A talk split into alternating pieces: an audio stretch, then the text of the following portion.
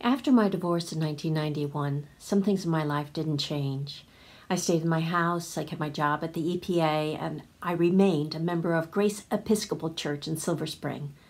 But some things in my life changed a lot. I started social dancing. I danced four or five times a week.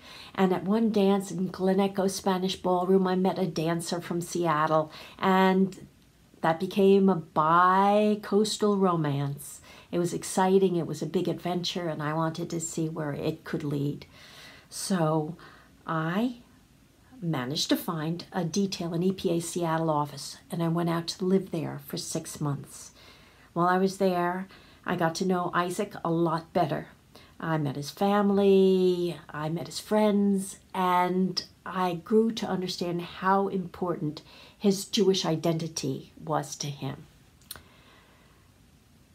As the relationship deepened, he began to ask me whether I consider converting to Judaism. And that wasn't something I was keen to do, but when he asked me whether I'd be interested in meeting with his rabbi and the, rab- uh, the rabbi's friend, um, who has a canon in the cathedral in Seattle, I said yes. So one morning, Isaac and I met up with the rabbi and the canon at St. Mark's Cathedral. And as we settled into her book lined office in the cathedral house, uh, there were some initial pleasantries, and then Isaac and his rabbi began the serious part of the discussion. They talked about their um, particular strand of Judaism. They were Reconstructionist Jews. They talked about how important moral action was. It was the core of their um, faith. Uh, moral action in one's life and community in the wider world is what brought personal fulfillment. And the rabbi talked about how many people have to reject um, old religious dogma and social convention and personal hang ups, overcome those, in order to find right moral action in the world. And then he turned to me and he said, How can you believe in the resurrection? How can you believe in the mysteries of the Bible? Do you really think you need a Savior so that you can act morally in the world? And I was taken aback. I wasn't prepared for such a direct challenge. And after I took a deep breath looked around the room and there was silence. I managed to say, I can't challenge you. I can't argue with you. What I can tell you is how I feel.